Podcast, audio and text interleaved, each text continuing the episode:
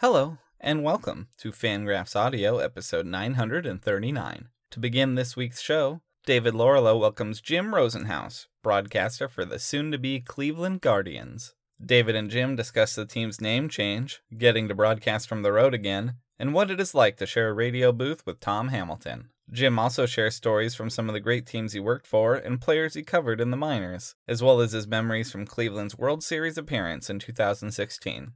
Finally, David also asked Jim how he felt about another potential team name option.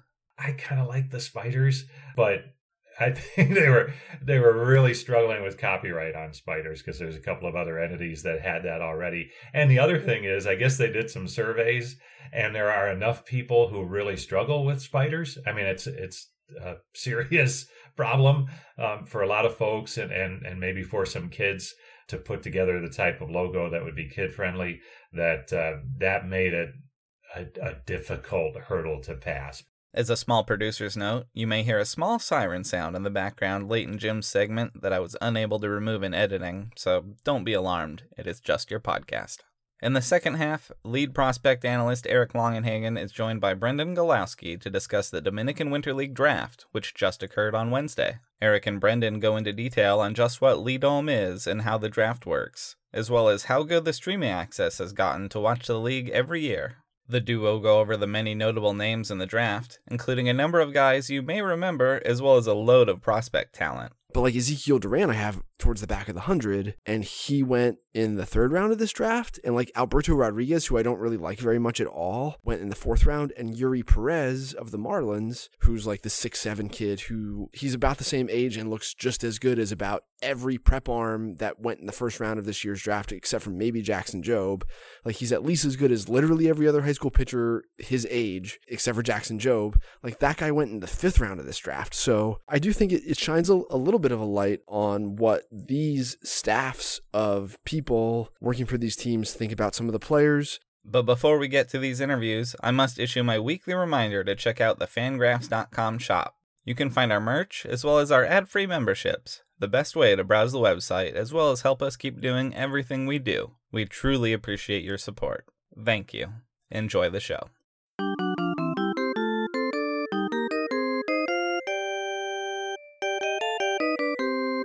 Hey, baseball fans, this is David Laurila. My guest is Jim Rosenhaus, radio voice of the soon to be known as Cleveland Guardians. We will touch on that name change in a bit. But first, Jim, welcome to Fangraphs Audio. David, thanks for having me on. Appreciate it. I have been planning, hoping to have you on for a while. As it was, I just saw you a few days ago and that was in the visiting radio booth at Fenway Park. And I am quite sure that you are pleased to be doing road games live and in person and not from uh, a studio. Oh goodness, yes! Uh, what a difference! It was almost like a second opening day, David. We we started the year doing the broadcast remotely again uh, from the road, just like we did a year ago. But as it gained a little bit of steam, I think maybe the White Sox or the Tigers were the first to get back out on the road with their radio crews. And once they did, that seemed to really help us. And, and our we had a lot of support from our front office, both on the baseball side and the business side, to get back out there. And we finally did in June with a trip to Baltimore and St. Louis. And, and it really was like a, a, second opening day for, for Tom Hamilton and I. And it's been fun to be out there ever since. And I think it really was driven home last weekend. I mean, anytime you can go to Fenway Park in person, that's a great thing. It really was a lot of fun last weekend. So yes, it's uh, it's been a good thing to be back out on the road. Yeah, and with uh, Tom in mind, the windows were open in both the press box and radio booths at, at Fenway. And I actually heard Tom's call of Franmil Reyes' home run you know, from a, a, handful of windows down. Your broadcast partner has uh, quite the set of pipes, as well as a good home run call. he does. Uh, that's not the first place that's happened, and I understand it was it was coming out over the TBS broadcast. Brian Anderson and Ron Darling were were right next door to us, but that's what makes him one of the best. And I mean, fans here love him because of that. And you always know when it's a, a Cleveland Indian who hits a big home run. That's for sure. And so, yeah, I'm sure you probably did hear him on occasion down the hall a little bit. Yeah, it is a question that you could probably talk quite a while, but in brief, just what is it like to share a radio booth with Tom Hamilton? Well, it's a lot of fun. And uh, look, obviously, was this my first job and it's been a, a, while now but it's been my my opportunity in the major leagues and, and the chance to work with him has been an absolute pleasure i mean he's been so helpful and you know you, you bring up being able to hear him on, on home run calls and obviously that's that's kind of neat and fun and, and all that and the fans love it but I, I think from my perspective, just his attention to detail and preparation on a daily basis, no matter whether the team is playing well or, or poorly or having a good season or maybe out of the,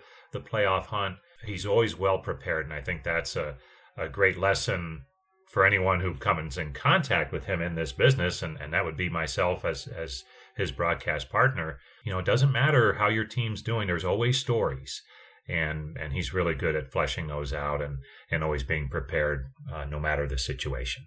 You cited this as your first big league job, which you've had, I believe, for a decade now. Before that, you called games for the Buffalo Bisons for maybe even a little longer than that 11 or 12 years. We should maybe talk about that experience a bit, broadcasting in the minor leagues. Yeah, uh, Buffalo for 11 years and, and actually five years in single A prior to that. So 16 total in the minor leagues. And, and I wouldn't trade it for anything. You know, I was with three different teams in the minor leagues two in the Carolina League, Kinston, and then Wilmington, Delaware, and then uh, Buffalo for 11. And all were just, I mean, invaluable just from a development standpoint, but just from a life standpoint and experience standpoint of fun things and great places to live and you know, when I think when you work in the Carolina League, it was shortly after the movie Bull Durham, so you you know you kind of uh, looked at a lot of the different towns that were in the movie, and and some of them were were carryovers to real life, and and so that was kind of neat. And you know, Wilmington was a startup franchise, and and that was a lot of fun being there for the first three years of that franchise, and and then Buffalo is one of the, really great franchises in in AAA baseball, and the opportunity to work there for a great ownership group uh, for 11 years was tremendous. I met my wife there. Our first son was born there. So a lot of happy memories uh, from our time in Buffalo, too. And you also met some very interesting baseball players in, in that decade plus. Who are some of the most notables? Not necessarily just because they became great major leaguers, but because they were, oh, I don't know, interesting uh, people? Well, th- great major leaguer wise coming through there when when I was there, Grady Sizemore would certainly you know shoot right to the top. Victor Martinez came through there, so getting to know them on on their last steps to the major leagues was was uh, really neat. But you know, a player like a Jeff Manto, who for a while. I think he had the, the minor league total career home run record uh, for a little bit. And just to see how a veteran player who would be up and back between the major leagues and the minor leagues several times a season, how he handled himself and prepared to play and then help some of the younger players at that level. That was fun to watch. Uh, Casey Candaele, who's the manager in Buffalo now, he played there toward the tail end of his career and was very similar to Manto in, you know in that regard that he could help some younger players and obviously one of the the characters of the game, um, one of the funniest people I've ever met. So uh, there's four, just to name a few. I'm sure there's many many others, but those are four that that uh, kind of jump right to the forefront. I believe you had Torey Lovullo, who was there later in his career. Absolutely, and and Torey Lovullo, how about this? As a not only a player toward the tail end of his career, and then he was part of their first title team that they had back in 1997. So he played and, and was a key part of that, and then came back and and my last year as a broadcaster there was 06 and he was the manager there. So that was that was kind of neat to to see him come full circle. Uh, you know, finish his playing career with some good seasons in Buffalo, and then he went on and, and played elsewhere too but then to circle back and, and come back around as a AAA manager and, and kind of get on that radar as a, a major league manager candidate, that was kind of a cool thing to see. And the team was, of course, is known as as the Bisons. Have you ever figured out the mystery of why there is an S on the end of Bison? David, you and my dad, he used to talk about that all the time. I was told when I got there, it's not Bisons, it's Bisons. So it kind of mm. sounds like it's with a Z in the middle.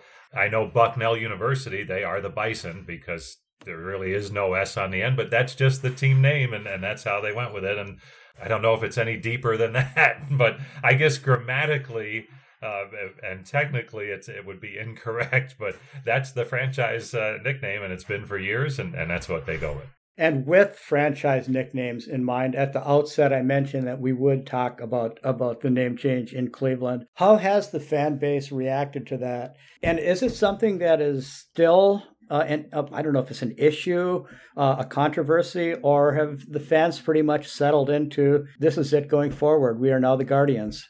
No, it's it's not done by any means. I think for the fans, I, I think until we get uh, into the season next year and, and it's really happening because we're still the Indians. And even though the announcement was made, I think until you start seeing the logo around town and and the I mean unbelievable amount of work they will need to do at the ballpark to replace every single signage, a piece of signage, whether it's big, you know, that huge sign on top of the scoreboard, or even just as small a sign as, as a logo or or signage that says Indians at a restroom or concession stand.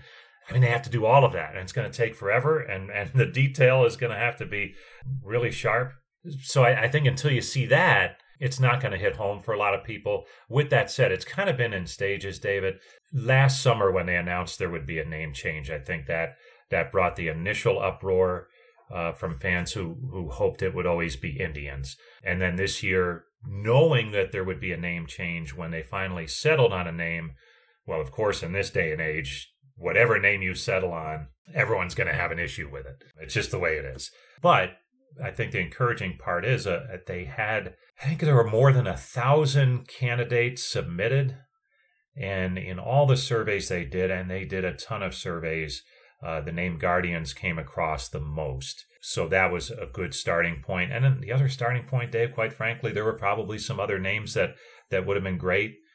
But between copyright for a, a high school or a college or, you know, a, a, small sports league in, a, in an obscure sport uh, that might have had that name, it was hard to find something legally that, that, that they could use but I think they were very excited to to finally settle on Guardians. There are some folks who really like it and they're excited to see it. I think there'll be some some people who will always struggle that we are not the Indians any longer, so that will come into play. But from a standpoint, it's kind of calmed down after the announcement. I, I think what was kind of maybe helped soften the blow a little bit. We were talking about this the other day. I'm not sure if you saw the video about the announcement of the name, but it was narrated by Tom Hanks, and and he was pumped to do it. It's a long, detailed story on how they actually got him to do the narration, but he did and loved it and, and wants to be a part of it going forward. So I think that helped a little bit. And we'll see as time, it's one of those things that it's only going to, will get better as time goes by. And, and time will be the only thing that, that can make that better in a lot of cases for a lot of people.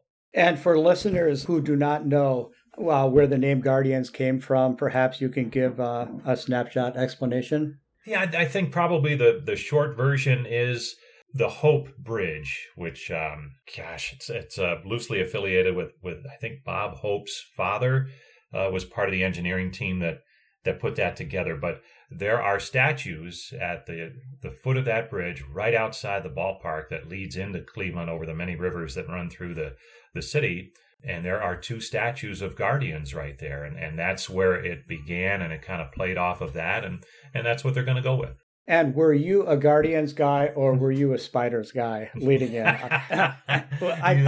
I, have given you the truth serum here. You have to be upfront. you, you know what dave? I think it's okay to say i kind of like the spiders but I think they were they were really struggling with copyright on spiders because there's a couple of other entities that had that already. And the other thing is, I guess they did some surveys, and there are enough people who really struggle with spiders. I mean, it's it's a serious problem um, for a lot of folks, and and and maybe for some kids to put together the type of logo that would be kid friendly. That uh, that made it a, a, difficult hurdle to pass. But you know, I think initially I thought it'd be kind of cool because uh, way back when, and I know it was a horrible team back in the 1920s or teens that uh, was the Spiders. I thought it'd been it'd been kind of cool, but there were so many hurdles to cross for that that just wouldn't wouldn't allow it to happen. Yeah, 1890s. I actually believe it may have been 1899 or 1900 was the last last Spiders season. But you mentioned uh, kids, Jim. I don't believe I have ever asked you where you grew up and which team that you followed as a youngster. You know what, David? I, I was fortunate. I grew up in New Jersey, probably, I don't know, depending on how you got there, maybe an hour from Yankee Stadium, an hour from Shea Stadium, an hour and a half from Philly. And to be in that area at a time when there was an interleague play, to be able to go and have your choice of a National League or an American League game to go see, that was awesome. So we hit them all. And we didn't go very often. Um, it was a, a, big deal to go into New York City when, when you were lived where we lived. So, you know, if we went in two or three times a year to see a ball game, that was a lot. So Yankees, Mets, occasional Phillies because it was different. Sometimes Baltimore if we, we were really, you know, a little bit later on where you wanted to drive a little bit. So fortunate to be in an area where you could see a, uh, several different teams. Yeah, let's circle back, Jim, to uh, the team that you are calling games from. I was at Progressive Field when Rajai Davis hit the World Series home run off of Aroldis Chapman. And I recall tweeting something along the lines of I'm not sure where you're reading this, but the sound that you just heard came from Cleveland. That, that was quite the moment. I think the, the most exciting moment in that ballpark, which is saying a lot because they had so many great moments in the 90s and that team from the 90s with all the sellout crowds and, and the all-stars at every position i think will always be remembered as as great teams and a, and a probably the best era of baseball in the city from a fan support standpoint that perfect storm standpoint where it was a new ballpark a great team all stars at, at just about every position and if you remember, the Browns had left town at that time. So it really was the Indians and the Cavaliers didn't have LeBron yet. So it really was the, the Indians were not only a, a great team anyway with a new ballpark, it was the thing to do. So, you know, it, it would be hard to top that. But with that said, uh, that one singular moment of the Rajai Davis home run, not only was it unexpected because it came off Aroldis Chapman, but for that one brief moment, you thought, all right, this team's going to. I know the Cubs had a curse or or a long drought, however you want to put it, but I think a lot of people thought, all right, this is it 1948 won't be the last time that the indians have won a world series maybe maybe it's 2016 and obviously what, what happened after that it wasn't meant to be but uh, that singular moment right there and you're right i it was so loud. You wouldn't have heard Tom wherever you were sitting calling that because it was just so loud in that ballpark. And what a great moment.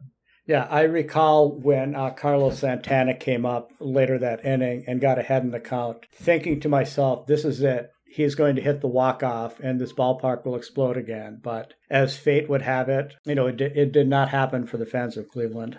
Yeah, it was, uh, that was a, a tough pill to swallow. But, um, Gosh, what a 10 days that that World Series was. Um, that's the only one I've been a part of. I know Tom was, was here when they had the two World Series in the 90s, but what a World Series. Just, you know, having that moment, the games in Cleveland, the games at Wrigley were a blast. You know, just seeing those fans go bananas for a World Series was really neat.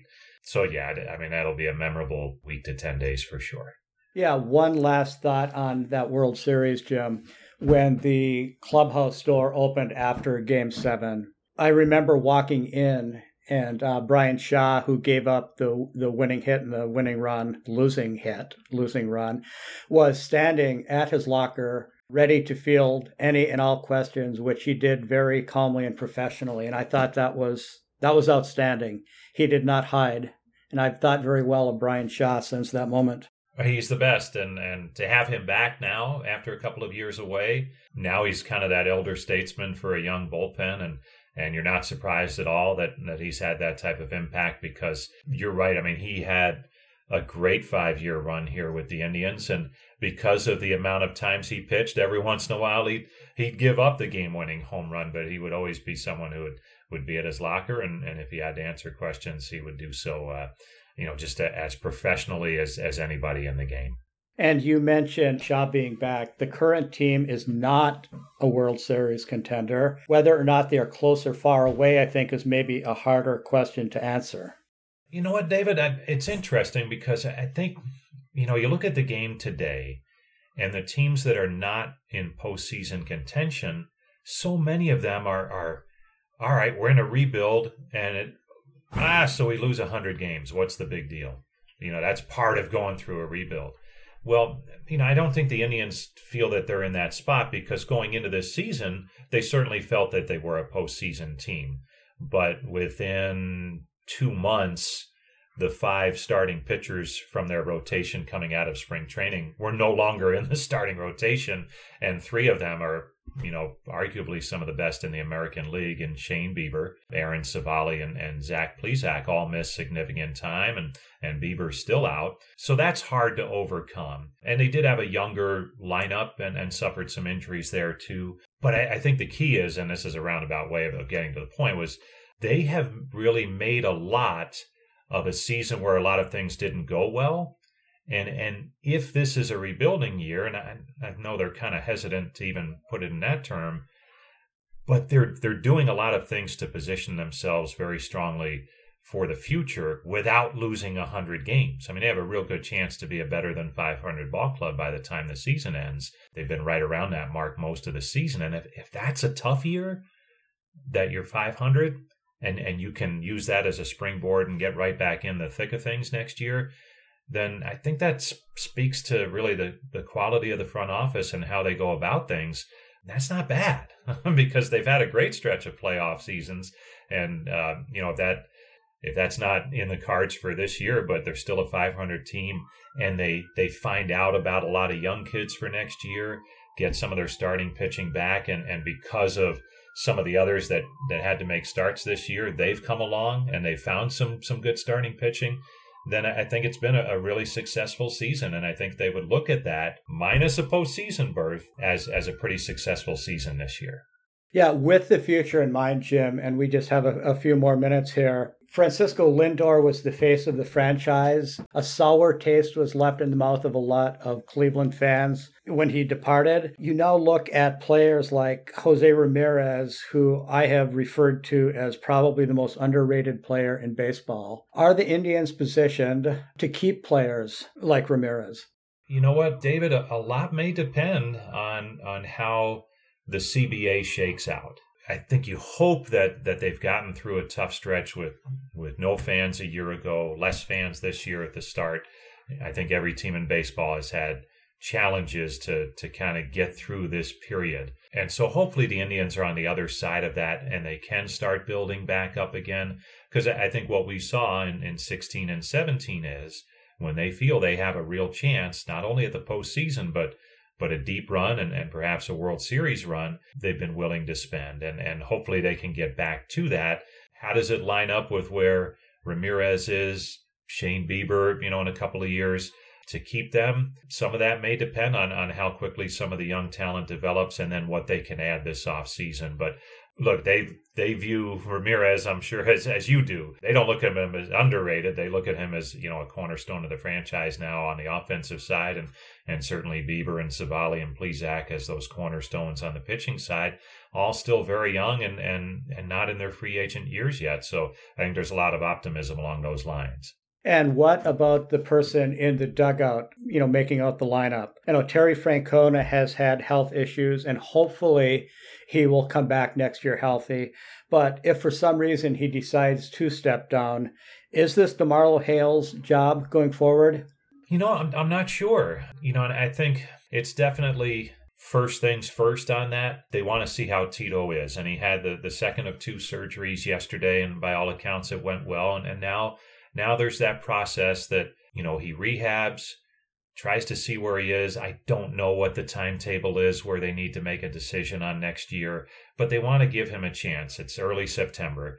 They want to give him a chance to to go through his rehab, um, get himself in the best physical position possible where he can be at his best for a full major league season because he makes a difference. And, and going back to where this team is in terms of, of their record this year, I think there's a lot of people who feel that that first half of the season, when they were above 500 for, for a long time or right near it, a lot of that was because of, of Tito piecing, uh, piecing it together and, and working his magic in that clubhouse and making the younger uh, players feel a part of it and, and the veteran players, you know, a big part of it too. And, you know, he's so good at that. So I think until they know his status for next year, and again, that's a couple of months off, I really don't know that they want to go too far down the road of, of who's next.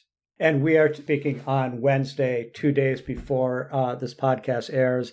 The Hall of Fame induction ceremonies are happening now.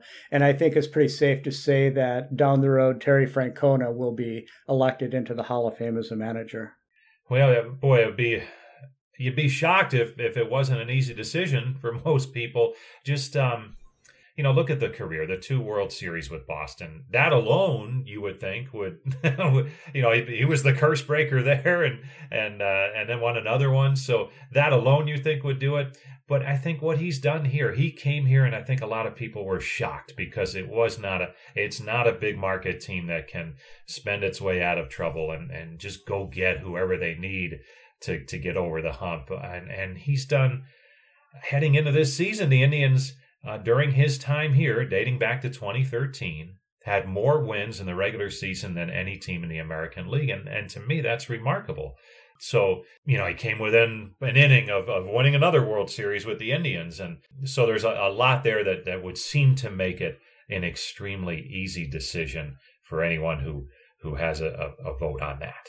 Yes, I would hope so. Jim, to close, let's uh, jump ahead to the fast approaching off season. Not for the baseball team that you call games for, but rather your own. What's on tap once the the final game is is done? Uh, you know what? Just kind of getting reacquainted with with my family. I have an older son who's who's off to college, a younger son who is in fourth grade. So, it, you know, I think anybody in the game, whether they play, coach, you know, those who who follow it on a on a day to day basis, you kind of use October and November to, you know, kind of catch up on the things that you put off all spring and summer because of the great game that we're in. But you, you kind of get back to some life things that you need to take care of. So there'll be a lot of that, and you know, maybe a couple of trips and, and things like that with my family. But just a lot of family time and, and having some fun around the house, and and then uh, getting ready for next year, seeing what next year holds. So, how many days will you be home, Jim, before your wife walks up with the off-season to-do list for chores? About six hours. About... That's a great place to close, Jim. Uh, it was great seeing you at Fenway uh, last week, and it was great to have you as a guest on Fangraphs Audio. Thank you, David, and thank you everybody for listening.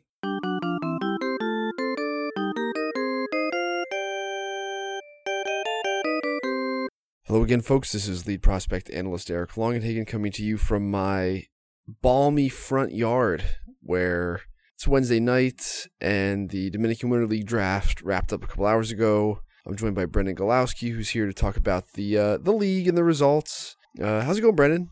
Doing pretty well, Eric. How about yourself? I'm doing okay. I'm looking at the the forecast here in Arizona for like the next week, and it's cranking up like the monsoon season seems to have ended and now we just have like the tail end of our summer where it's hot and dry again and I'm just kind of waiting for that to to go away. I thought when I came back from this family wedding that things would start to tick down into like the the upper 90s which is very livable here, uh, but it it will not quit. So I'm just kind of waiting for that to go away and for instructs to start after uh well I guess we'll have like another week of complex level ball here and then and things kind of shut down for a couple weeks until instructs start. All right, well, let's talk about this uh, Dominican Winter League draft. For folks who don't know, in the winter when you're starved for baseball, the Dominican Winter League is a great place to look. The the streaming package has grown. If you have like Apple TV or some other means of streaming stuff, like there is just a DR Sports app that you can download and pay, I think like 12 bucks, I think, for the entire season of games. And you're watching culturally relevant baseball and a bunch of good prospects.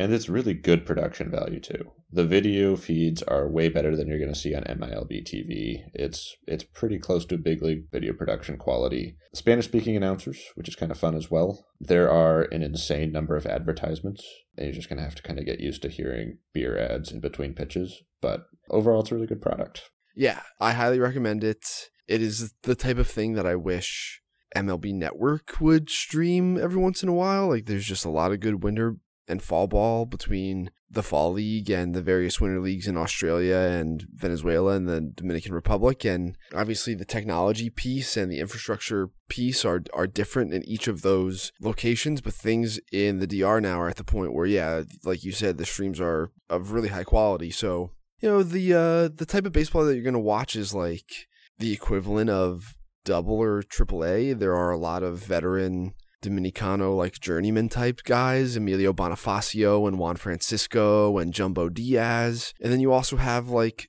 the frustrating quad A type guys like Estevan Florial and Jesus Sanchez and Franchy Cordero, uh, Jose Siri. And then you have the really young players, most of which we're going to touch on tonight. So like Wander Franco's been in the league in the last couple years, uh, Fernando Tatis, uh, Vidal Brujan, like a lot of the the really young Dominican prospects who are like the draft eligibility is basically like you played in full season ball and there's like a small contingent of uh, foreign players who teams are allowed and mostly that gets devoted to, to pitching. And there are only six teams and so it's pretty easy to follow for the entire season.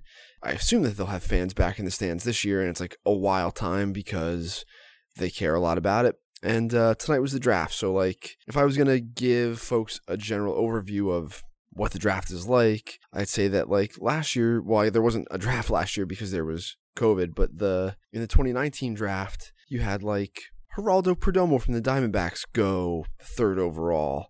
He didn't really play a whole lot in 2020, but like Jeremy Pena, who went sixth, played a ton, and Wander Franco would have played all year if he hadn't had a biceps injury, and Julio Rodriguez played for like half of last season for Escogido. So you do get a lot of like the top end prospects playing. I'd add that, that Jeremy Pena actually may have helped his prospect stock a little bit last year. Not that Definitely, that really yeah. matters in insofar as what the Astros think of him, but folks paying attention to the good of Liga Dominicana last year would have seen that hey, this Jeremy Pena guy can actually hit a little bit.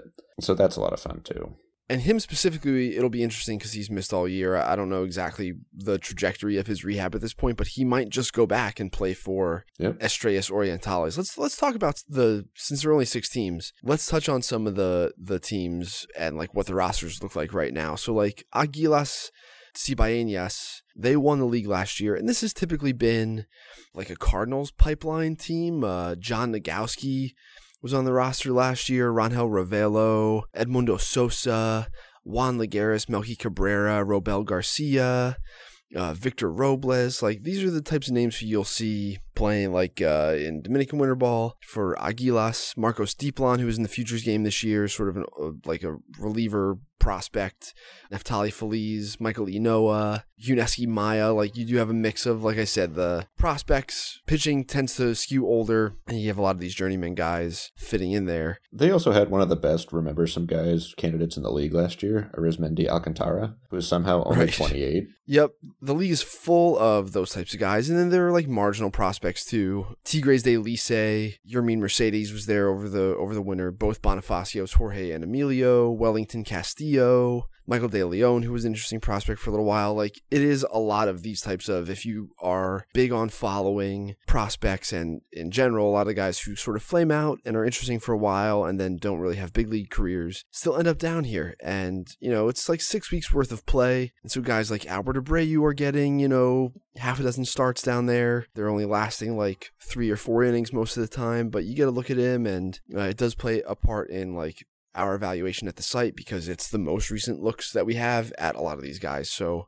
let's take a, a run through some of these draft classes from this year and then maybe talk about how some of these guys from the past years might fit in too. Because like once you draft a guy in this league, you have their rights, and even if they don't play for your team right away, they might end up playing in later years. So for example, like Brailyn Marquez, a top 100 prospect of the Cubs, he's been out all year. He's gonna have to pick up innings at some point.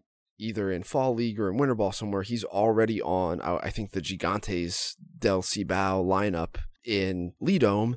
He didn't play for them last year, even though he was drafted two years ago. But like this is a perfect off season for him to join that team. So you know, we're not going to be covering many of those guys. There are definitely some some dudes who are going to be in winter ball who fit that bill where they've been drafted in years past but haven't played yet, and then it just lines up developmentally that all parties involved want the player to to play in Lidom this offseason, and uh, that's what will happen. We're just going to focus strictly on uh, what happened today. So, the team that had the first pick in the draft was Estrellas Orientales, which is Jeremy Pena's team. Fernando Tatis came back and played for this team in the playoffs last offseason, but had his coming out party for this club a couple of years ago. Robinson Cano plays for this team. He also kind of like put on the spikes during the playoffs last year.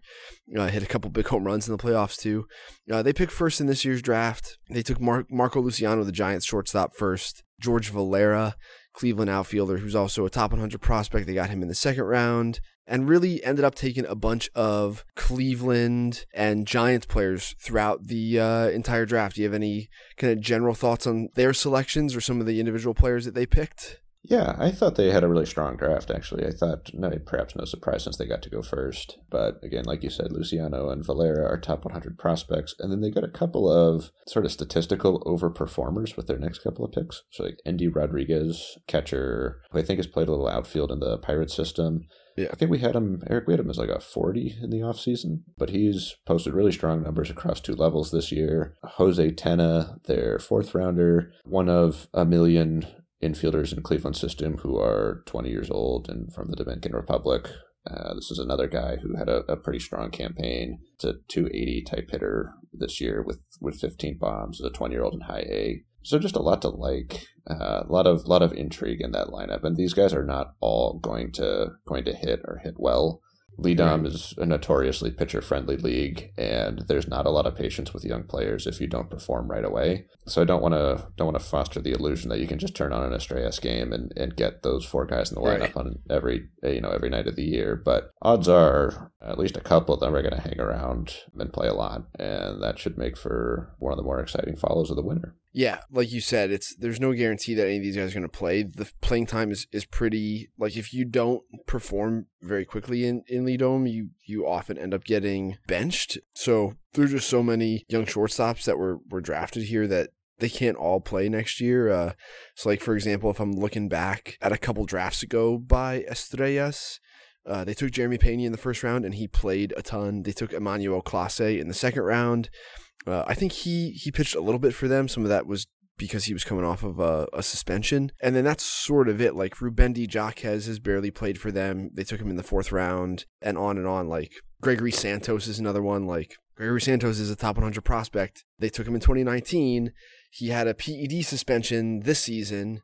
He's going to have to pick up innings somewhere in the winter. Well, it might as well be for Estrellas. So again, like drafted two years ago, but but likely to play for them this offseason. Some of the other guys mm-hmm. that Estrellas took that were interesting. Um, and again, like they went nuts on really young shortstop. So Luciano in the first round, we'll see how much he plays. I don't know if there's incentive for the Giants to send him to uh, winter ball down there. Maybe if they want him to work somewhere else defensively, that's a, a good reason to do it. Valera's been hurt a little bit during the course of his career, uh, but mostly has has been healthy this year. So I don't know if, if he's a candidate to get sent. A lot of the other guys are very young. Alex Ramirez from the Mets very projectable outfielder. He's he's super duper young. Then they ended up taking a couple interesting like curveball relief type guys. Uh, Randy Vasquez, who was originally mentioned as like part of the Joey Gallo trade with Texas. And then as like the reports got refined during during that deadline deal uh, reportage, uh, he was removed from that. He's got like a 31, 3200 RPM breaking ball. He he might actually pitch this offseason. Jose Salvador, who the Angels got from the Reds in a trade a couple years ago, uh, lefty with a good breaking ball. He's another good one. Uh, I think to, to stash away a name that'll probably throw like 10 or so innings for this team this offseason. Jerson Ramirez with Cleveland, another like hard throwing guy with a changeup. I think he just got put on the IL. So there's there's a chance that to pick up innings again, like over the course of a couple of weeks in the offseason, that he throws out of uh, this bullpen.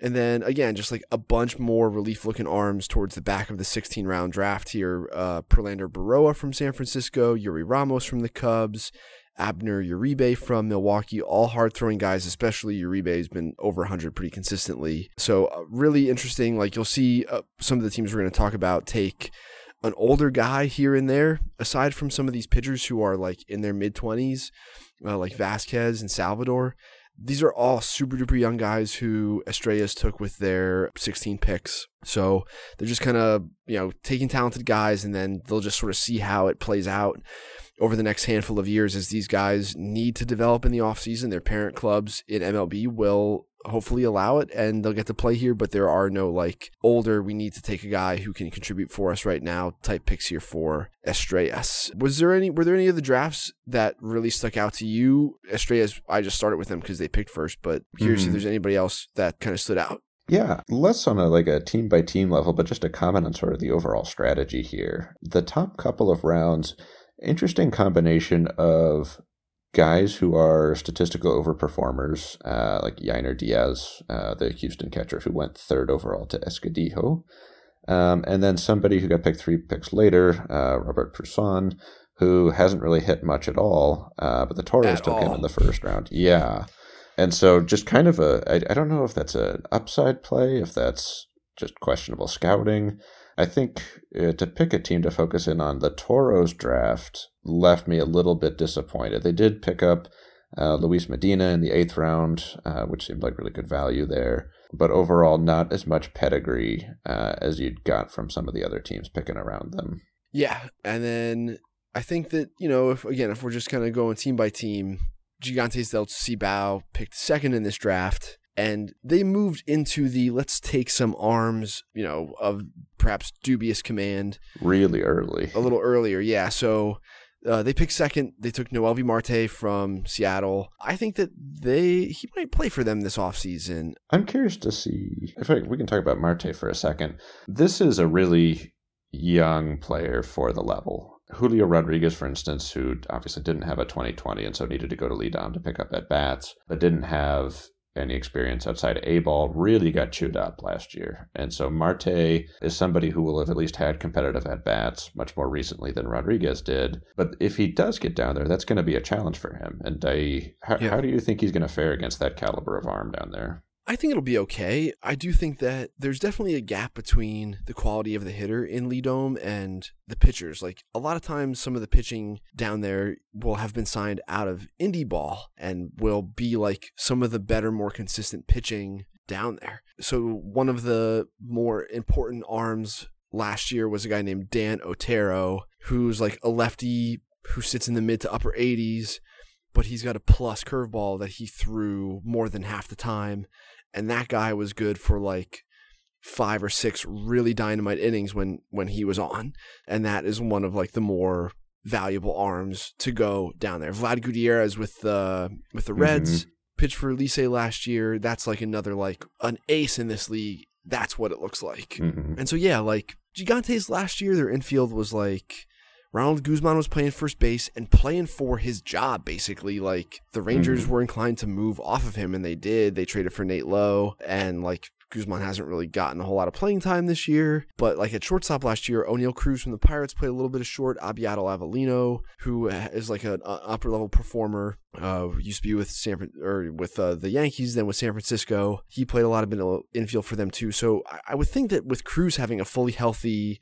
season with Pittsburgh and playing all year that he would he's unlikely to return as someone who gets shortstop reps here uh, next year. Uh, Richard Ureña, another guy who kind of flamed out at the upper levels with Toronto, uh, is another one on this roster. So uh, I think there's a real chance that that he plays. The Mariners obviously have been inclined to let their guys go down there. Mm-hmm. You mentioned Julio last year, so I think there's a pretty good chance that that we see Noelvi Marte right away. Other Gigantes drafted guys. Uh, the first name that I didn't know actually in the third round, mm-hmm. Wendell Floranus. This guy's pitching in Mexico right now. He's kind of interesting. I did some work on him within the last couple hours. I think he's 27, pretty well built guy. Longer arm action has been up to 95 in Mexico. Uh, the most recent stuff I have on him is from mid August. So it's like low to mid 90s with a slider and a splitter. Mostly the swing and misses are coming from fastballs at the top of the zone, though. So this is like a need draft pick. The first anyone made in this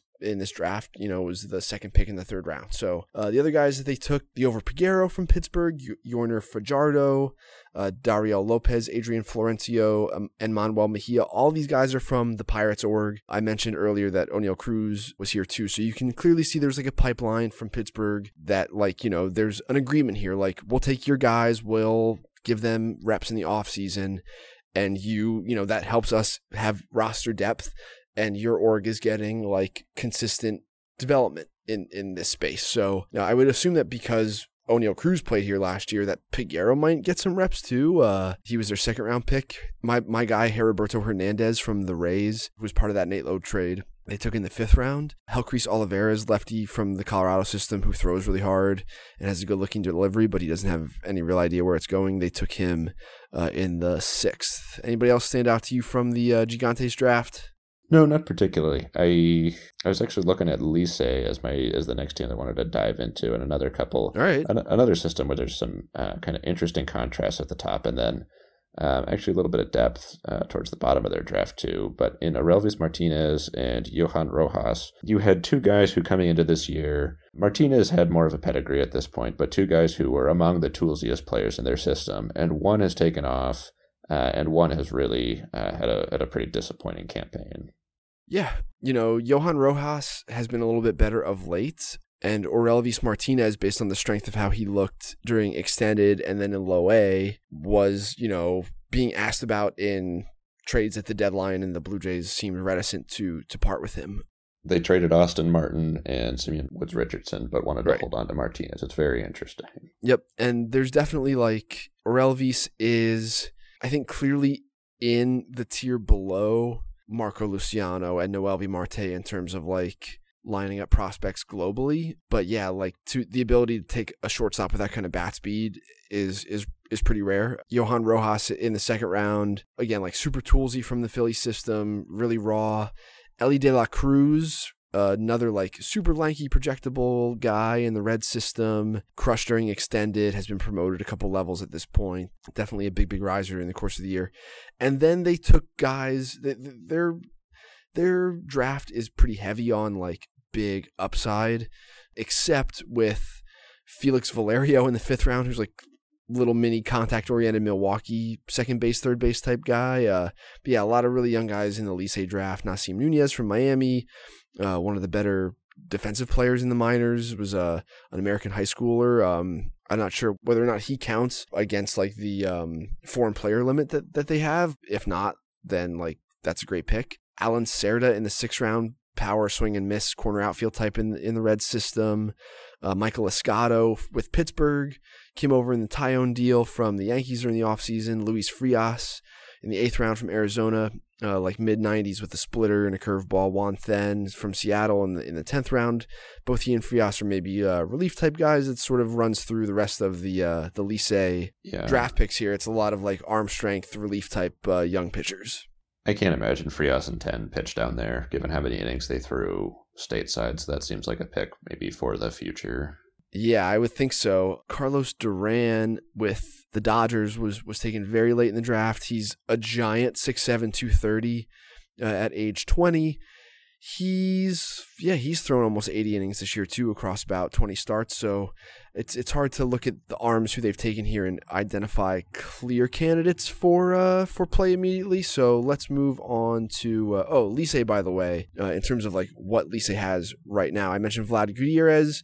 I doubt that he returns just because he's pitched the whole year here. Um, in He's an MLB established big leaguer now. Yeah. Uh, right. So I, I doubt it. But Emilio Bonifacio is like a mainstay in Dominican baseball. he's you know one of the he's he's a star in the Dominican Republic. He and Jorge both I think uh, are locks to be down there. Dawel Lugo probably too.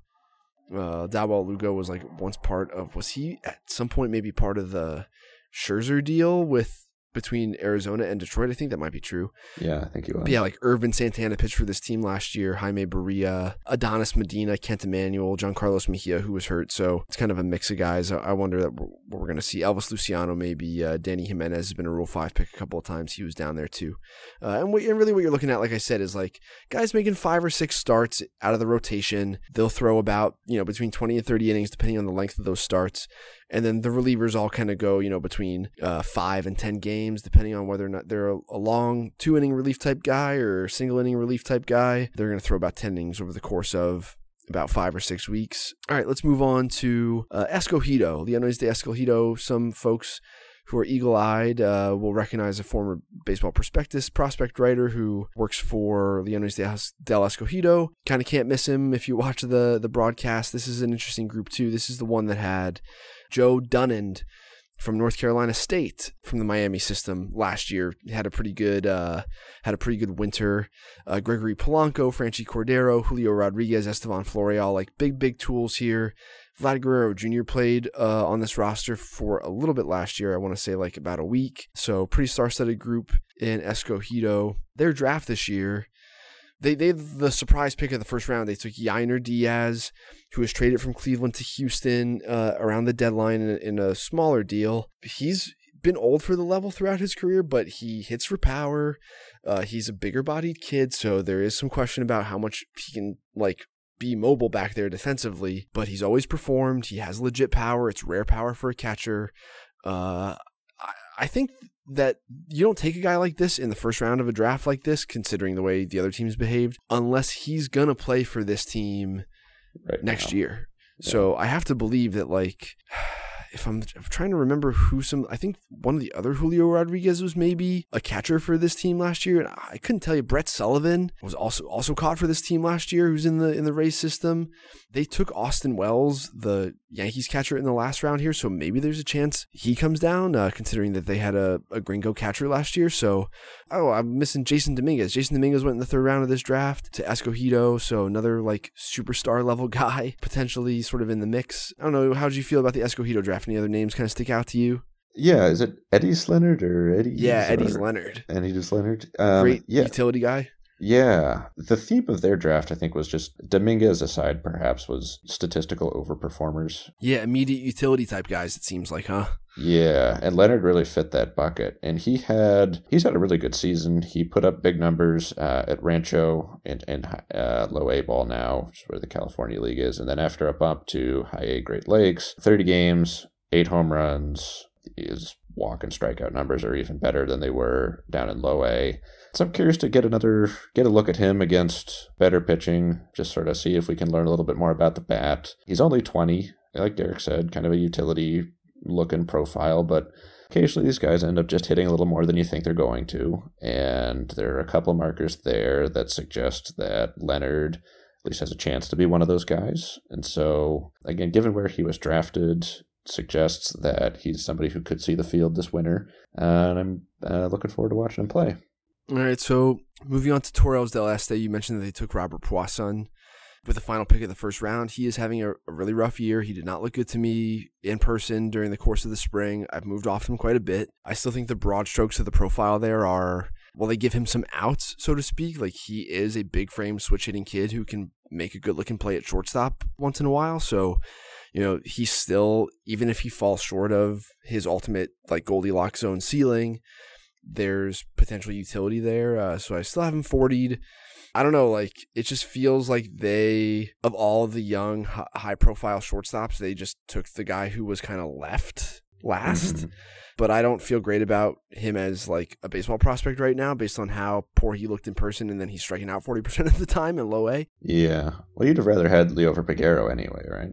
Yeah, I mean, yes, I would have. Yes, I don't know. I think it's fair to appreciate like this kid was probably known and heralded in a more intense way in this country. Um, obviously, mm-hmm. like there's much to do made about him before he signed. Like while he was thought to be an Atlanta Brave, you know, like this kid's been through a lot of stuff, and now he's like kind of fallen on his face in low A. So I don't know. It'll be interesting to see if he plays or not. Uh, like I said, playing time can be kind of tenuous here, and if he does what he's done in low A for a week in Lidom, he will just be riding the pine. Yeah. Euribiel Angeles, who they took in the second round from the Padres system, is the antithesis of this. He is not physically impressive at all, and he just rakes. Like he just puts the bat head on the ball. He did it all throughout extended. I put him in a fairly aggressive spot on the on the Padres list. He went to low A as an 18 year old and crushed uh, the you know again it's the Cali kidding environment, but he hit there and Manuel Valdez from the Houston system. They took in the third round. Stocky, left hitting, like fringe defender at second base, who also has performed statistically. Neyfy Castillo in the fourth round. Uh, D backs prospect, who I tend to like a little bit more than than most others. Uh, it's just big frame kid with bat speed. And a pretty athletic swing. It's like first base, left field, trying to find a spot for him. Um, but yeah, other than that, they they took a bunch of big arm strength guys. Angel Felipe from the Rays system, uh, Luis Medina from the Yankee system, who's a top 100 guy. Ronny Simon from the D system, who they got from the Cubs for Andrew Chafin at the deadline two deadlines ago. Geraldo Catalina, again, another arm strength dude from the Rays system in the 15th round. Uh, Junior Perez from Oakland, swing and miss uh, corner outfielder who the A's got from San Diego for Jorge Mateo. Uh, I think that was the very first post-pandemic trade was Jorge Mateo for for a player to be named later who became Junior Perez. He's striking out a lot, so kind of a confusing draft. I don't know a lot off the top of my head about like Jeffrey Yan. Uh, Diego Hernandez with the the Royals is listed as a center fielder slash catcher. I've seen him play the outfield, but not catch. He's kind of a fringe prospect for me, so it's kind of an odd uh, Toros draft. Who haven't we talked about yet? Have I missed anybody? I don't think we've covered uh, Aguilas. Oh yeah, and yeah. so nat- naturally, now that we you know kind of poo pooed the Toros draft, that that crew's going to lead into the championship for the next five years. So that's just kind of that's how this league works a little bit. Well, yeah, I think that's that's true. Like it is so hard to predict. There's there could be Toros who are going to be a huge, huge part of some deep postseason run. You know, Yamaiko Navarro is on this roster, so like, yeah, Pete O'Brien. Uh, who's typically among the league home run leaders. He plays for Toros. And like they just have older guys like that. Gary Sanchez to recoup some of his value and get some reps last year played like 20 games or something like that for Toros. Vidal Brujan, uh, Miguel Andujar. Like you can see some of these guys being on the roster next year and them like Mhm. winning, I guess. But But, yeah, that's yeah. uh that's Toros del Este. So the Aguilas draft again. This is the team that won it last year. It's Cardinals pipeline uh, typically John Nogowski. I mentioned Rangel Ravelo, Edmundo Sosa. Like you can see the kind of guys who they rostered last year when they won. Their draft this year, it was interesting. Uh, a couple of traded a lot guys. of strikeout type guys. Alexander Canario, the Cubs, who came over in the Kris Bryant deal from the Giants. Elite bat speed, questionable approach. Uh, Ezekiel Duran from Texas, who was part of the Gallo deal, second base, can like you know barely play second base, but has huge power for that position. So you try to make it work. It's like all guys who've been traded. Alberto Rodriguez with Seattle, who came over from Toronto. Do you remember what deal that was a couple years ago? I, I can't recall. Uh, no, not off the top of my head. Yep. No idea. Uh, but you can see like the Toronto pipeline here Miguel Geraldo, Naswell Paulino, Sebastian Espino, a dude you like. Speak to Espino. They took him in the 12th round. He's he's a pop up guy who you kind of dig. Yeah, I do. He's a guy who has a kind of a lousy approach. He can lunge at the breaking stuff. He's pretty swing happy in all directions. His walk numbers aren't terrible, but are also kind of the product of just running a lot of deep counts because there's some swing and miss in the game. But it's also big tools on the left side of the infield. Uh, legitimate power, a bit of a bad ball hitter also. I spoke with a scout. I was at a, a series that he played at. Uh, I spoke with a scout who thought he was the best player on the field, and that was a series that had Jordan Adams, Relvis Martinez, a couple other fringy Blue Jays prospects, and that was a series where Martinez didn't show well, but I think it also just speaks to the tools that Espino has. You also mentioned Geraldo there, who's a guy who ranks pretty high on our Blue Jays system right now. I think he's our Yeah, Miguel Geraldo. player. Yeah, He's in the 40 pluses. yeah. What do you think of his season so far? He's had a pretty generic season. He's a bowling ball. He's one of these like projectionless infielders who has big bat speed. And so you're just like, all right, look, there's power here now. So I don't care that there's not a lot of projection. And then, yeah, ideally, someone like this would have performed a little bit better. I think that the 40 plus future value designation is basically like, hey, the likelihood is that this guy is a 40, which is a, an above replacement level player, the type of guy who you know, plays a role for your team, but is not like an everyday player, let alone a star. But the plus means like, hey, this guy's got something about him that means that there might be upside above that, but not so he's not so close to the big leagues that like I'm just valuing him in that future value tier right now. And so that's what Geraldo is, where it's like, look, you know, it's a righty hitting projection list, second, third base, not a shortstop, but there's like rare bat speed here, so I want to value this guy. Even though the broad strokes is like, hey, this this guy's role is probably as a 40. Bat speed means I want to round up.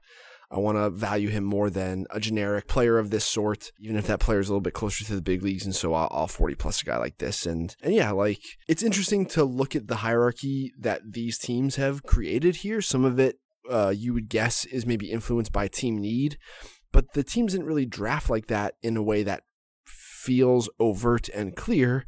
So, Mhm. like to see Jose Augusto Rodriguez in the White Sox system, who's like a middle infielder with great feel for contact and a bad approach and like below average power, he went in the second round here to Aguilas, but Ezekiel Duran, who I have, and like I have Jose Rodriguez stuff pretty good in the White Sox system, which is bad.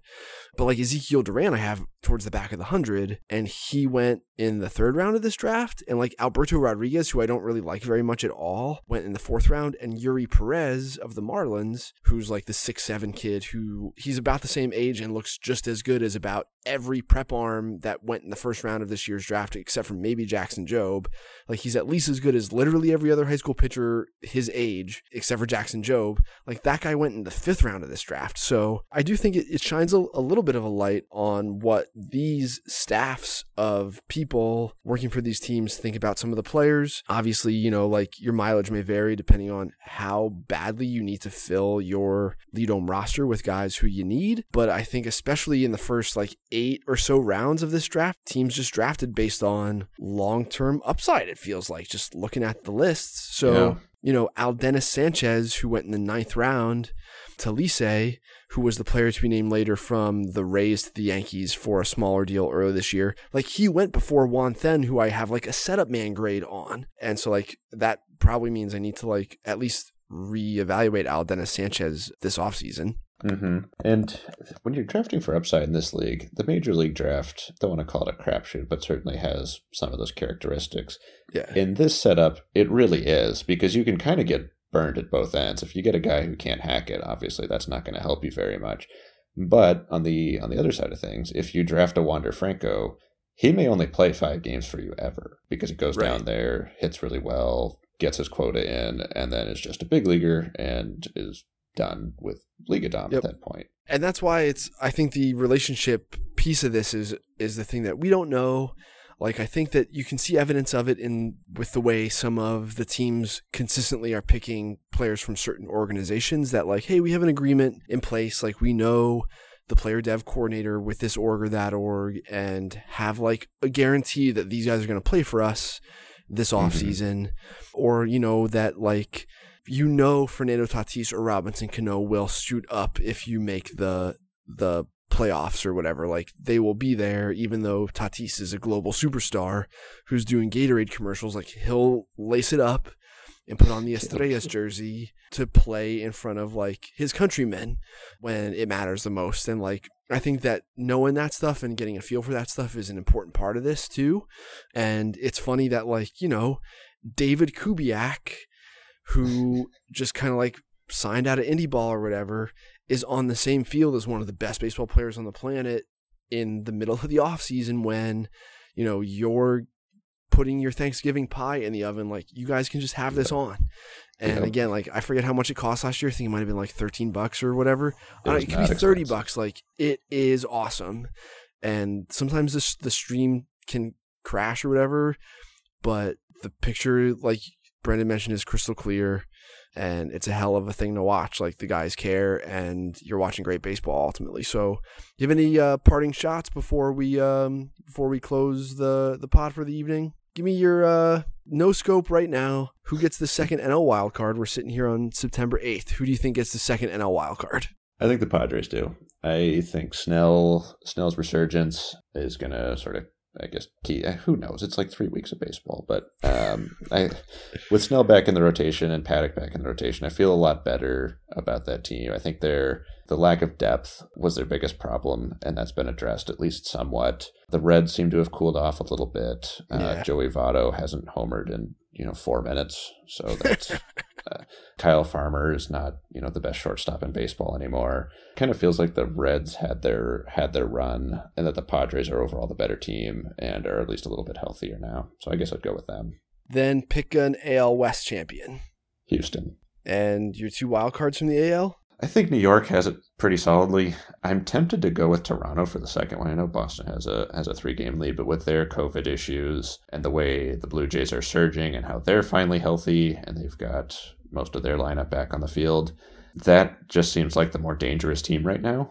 And I actually haven't looked at the schedule. I don't know how many games that they have against the Red Sox going forward, but they'll have a tough stretch just with so many games against other teams in the AL East. But it's a good team. It's a good team that's playing well.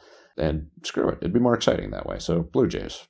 I agree with you. I think that the Blue Jays, they're surging in a way that feels relevant. I don't think that Boston is ultimately like all that talented, which I know is kind of to say, and they've performed really well, uh, like certainly above my expectations all year. And I should, you know, mea culpa at this point on that, but I'm not ready to do that. Yeah, that bullpen's bad. I think the Mariners too, like the Mariners are are playing well, and Toro's hitting, and like I don't know, I think the Mariners are interesting too. I'll throw them in, in like their hat in the ring as far as like chasing the other wild card. And then yeah, I, I do think the Padres ultimately I want the Reds to do it. I want the Reds to call up Hunter Greene and see how the chips fall. I do too. I think that would be really exciting. I don't think the Phillies are for real. I just don't think that their pitching can sustain itself. I know that their schedule the rest of the way is the easiest of the teams chasing that second NL wild card spot, but I just don't think they have the horses. I want it for Bryce. Uh, I want it for Freddie Galvis.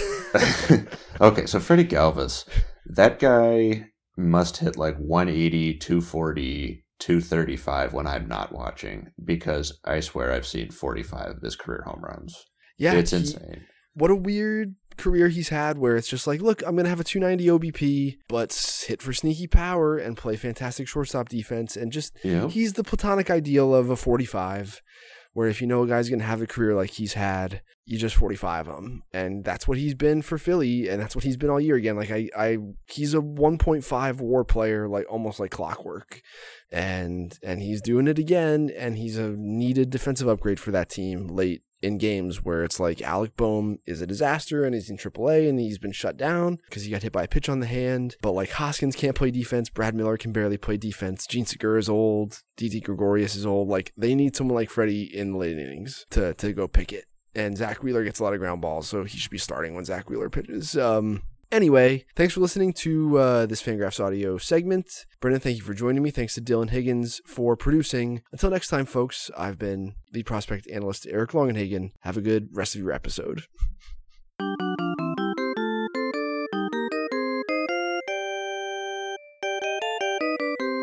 This has been Fangraphs Audio. Thank you to Jim Rosenhaus for joining us. Make sure to head on over to that fangraphs.com shop and don't forget to sign up for our new and improved newsletter. It's a fantastic resource for keeping up with all the cool things we are doing. Thank you for listening and for supporting us. We'll see you next week.